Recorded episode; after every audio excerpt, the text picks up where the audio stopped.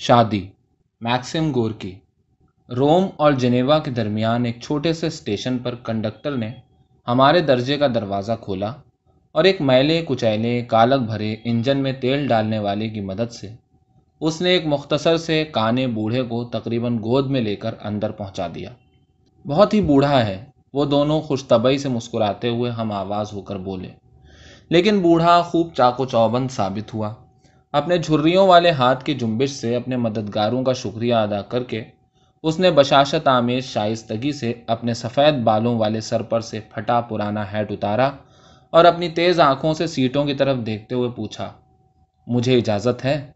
مسافر ایک طرف کو ہو گئے اور وہ اطمینان کا سانس لے کر سیٹ پر بیٹھ گیا۔ اس نے اپنے ہاتھ، اپنے ہڈیالے گھٹنوں پر رکھ لیا اور وہ اپنے پوپلے منہ سے خوش طبعی کے ساتھ مسکرانے لگا۔ دور جا رہے ہو بوڑھے بابا۔ میرے ساتھی نے اس سے پوچھا، نہیں نہیں، بس یہاں سے تین اسٹیشن دور۔ بوڑھے نے آمادگی سے جواب دیا، میں اپنے پوتے کی شادی میں جا رہا ہوں۔ چند ہی منٹ بعد وہ پہیوں کی ہم آہنگ تال کے ساتھ ساتھ ہمیں اپنی کہانی سنا رہا تھا۔ اور ایک طوفانی دن میں ہلتی ہوئی ٹوٹی ڈال کی طرح جھومتا جا رہا تھا۔ میں لیگورین ہوں۔ اس نے کہا، ہم لیگورین بڑے ہٹے کٹے طاقتور لوگ ہیں۔ مجھے ہی لے لو۔ میرے تیرہ بیٹے اور چار بیٹیاں ہیں۔ اور میں نہیں جانتا کہ پوتے پوتیاں نواسے نواسیاں کتنے ہیں۔ اب یہ دوسرے کی شادی ہو رہی ہے۔ اچھا ہے نا؟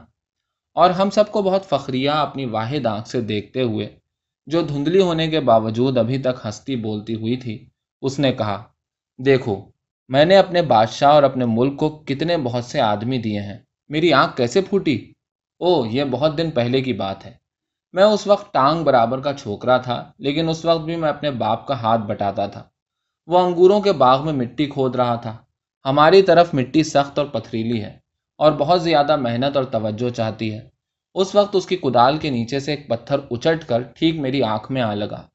مجھے یاد نہیں کہ مجھے تکلیف کا احساس ہوا تھا یا نہیں، لیکن اس دن کھانا کھاتے ہوئے میری آنکھ باہر نکل پڑی۔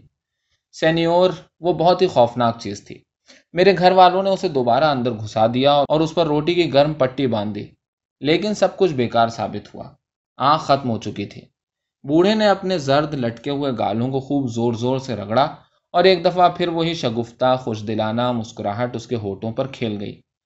اس زمانے میں اتنے بہت سے ڈاکٹر نہیں ہوتے تھے جتنے آج کل ہوتے ہیں اور لوگ بے وقوفی سے زندگی بسر کرتے تھے۔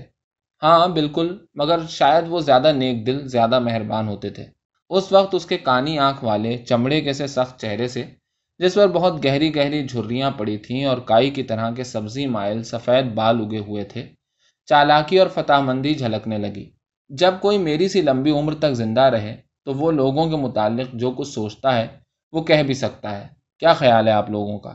اس نے ایک سیاہ ٹیڑھی میڑھی انگلی اٹھائی جیسے کسی کو سرزنش کر رہا ہو۔ سینیور، میں آپ کو لوگوں کے متعلق کچھ بتاتا ہوں۔ جب میرا باپ مرا تو میں تیرہ برس کا تھا اور جتنا اب ہوں اس سے بھی زیادہ چھوٹا تھا۔ لیکن میں بڑا چاقو چوبند لڑکا تھا اور کام کرنے میں بالکل انتھک۔ یہی تھا وہ کل سرمایہ جو مجھے باپ سے ورثے میں ملا تھا، کیونکہ ہماری زمین اور مکان تو قرض چکانے کے لیے بیچ باچ دیے گئے تھے۔ سو اس طرح رکھتا تھا میں، ایک آنکھ اور دو ہاتھ اور اللہ اللہ خیر صلاح۔ اور مجھے جہاں کہیں اور جیسا بھی کام مل جاتا تھا میں وہی کر لیتا تھا۔ کٹھن ضرور تھی یہ زندگی، مگر جوانی کٹھنائیوں سے بھلا کب ڈرتی ہے؟ ٹھیک ہے نا؟ انیس سال کی عمر میں میں اس لڑکی سے ملا جس سے پریم کرنا میرے مقدر میں لکھا تھا۔ وہ بھی میری ہی جتنی غریب تھی، لیکن وہ مجھ سے زیادہ مضبوط اور ہٹی کٹی تھی۔ وہ اپنی بوڑھی اور بیمار ماں کے ساتھ رہتی تھی اور میری ہی طرح جو کام بھی مل جاتا تھا وہی کر لیتی تھی۔ وہ کوئی خاص خوبصورت تو نہ تھی، لیکن وہ دل کی نیک تھی اور بڑی عقل مند اور اس کی آواز بڑی خوبصورت تھی اور وہ کتنا اچھا گاتی تھی۔ بالکل ایک کلاکار کی طرح۔ اور اچھی آواز، بڑی دولت ہے۔ اور میں بھی ایک زمانے میں برا نہیں گاتا تھا۔ آؤ ہم شادی کر لیں۔ ایک دن میں نے اس سے پوچھا، نہیں کانے، یہ بڑی بے وقوفی ہوگی۔ اس نے رنجیدہ ہو کر جواب دیا، نہ تمہارے پاس کچھ ہے، نہ میرے پاس۔ ہم گزارا کس چیز پر کریں گے؟ اور یہ بالکل سچ بات تھی۔ ہم دونوں میں سے ایک کے پاس بھی ایک پھوٹی کوڑی بھی نہیں تھی۔ لیکن عاشق معشوق کو جوانی کے زمانے میں کس چیز کی ضرورت ہوتی ہے؟ آپ تو خود ہی جانتے ہیں، محبت کی ضروریات بہت تھوڑی ہوتی ہیں۔ میں نے اصرار کیا اور جیت میری ہوئی۔ ہاں شاید تم ٹھیک ہی کہتے ہو۔ آخر کار میری عیدا نے کہا۔ اگر اب جبکہ ہم الگ الگ رہتے ہیں، مقدس ماں مریم ہماری مدد کرتی ہیں، تو جب ہم ساتھ رہیں گے تو ان کے لیے ہماری مدد کرنا اور کتنا زیادہ آسان ہو جائے گا۔ سو اس طرح ہم پادری کے پاس گئے۔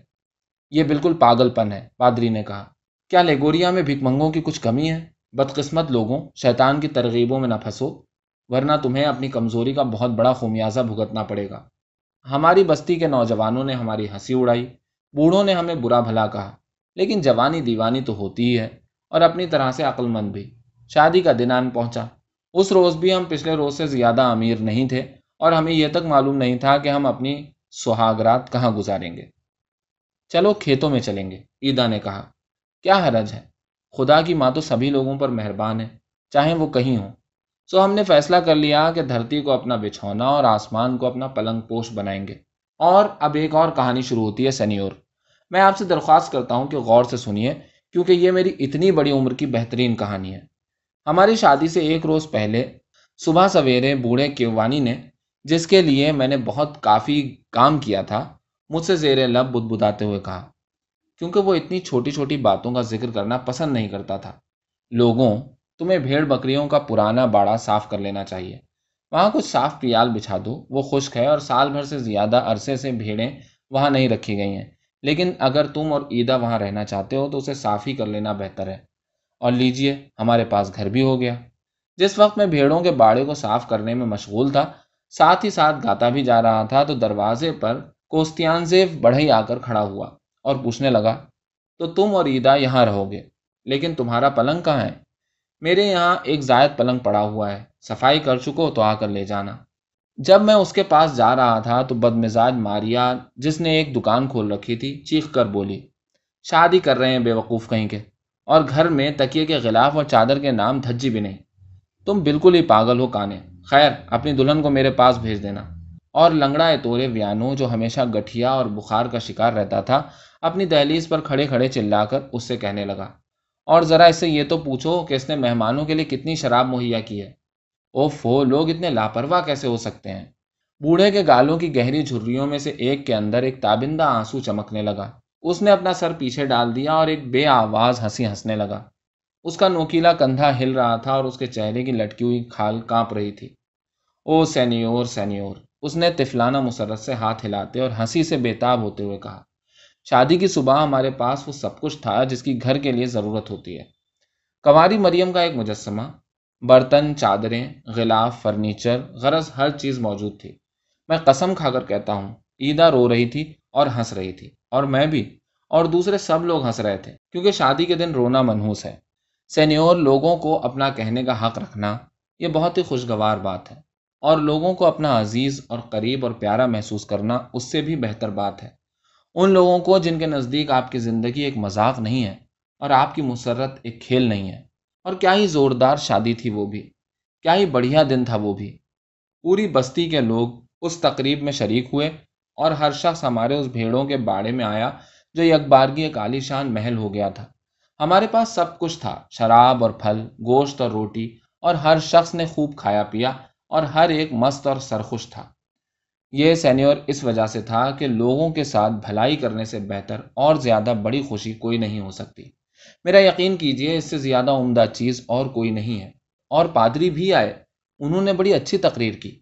انہوں نے کہا، یہاں دو آدمی ہیں جنہوں نے آپ سب کے لیے کام کیا ہے۔ اور آپ لوگوں نے بھی اس دن کو ان کی زندگی کا بہترین دن بنانے کے لیے اپنے طور پر حت المقدور سب کچھ کیا۔ اور ایسا ہی ہونا بھی چاہیے، کیونکہ انہوں نے آپ کے لیے کام کیا ہے اور کام تانبے اور چاندی کے سکوں سے زیادہ اہم چیز ہے۔ کام ہمیشہ اس اجرت سے زیادہ اہم ہوتا ہے جو کام کرنے والے کو ملتی ہے۔ روپیہ پیسہ ہاتھ کا میل ہے، مگر کام دائم و قائم ہے۔ یہ لوگ خوش دل اور منکسر مزاج ہیں۔ ان کی زندگی کٹھنائی میں گزری ہے، مگر یہ کبھی حرف شکایت زبان پر نہیں لائے۔ آئندہ ان کی زندگی اور بھی سخت ہوگی، مگر یہ آئندہ بھی شکایت نہیں کریں گے۔ آپ لوگ ان کی ضرورت کی گھڑی میں ان کے آڑے آئیں گے۔ ان کے پاس اچھے دست و بازو ہیں۔ اور ان سے بھی اچھے دل ہیں۔ اور انہوں نے میرے اور عیدا کے اور پوری بستی کے لوگوں کے متعلق بہت سے تعریفی کلمات کہے۔ بوڑھے نے اپنی اس آنکھ سے جو ایک دفعہ پھر جوان ہو گئی تھی، ہم سب کو دیکھا۔ لیجیے سینیور، میں نے آپ کو لوگوں کے بارے میں کچھ نہ کچھ بتا دیا ہے۔ اچھا مزیدار قصہ تھا نا؟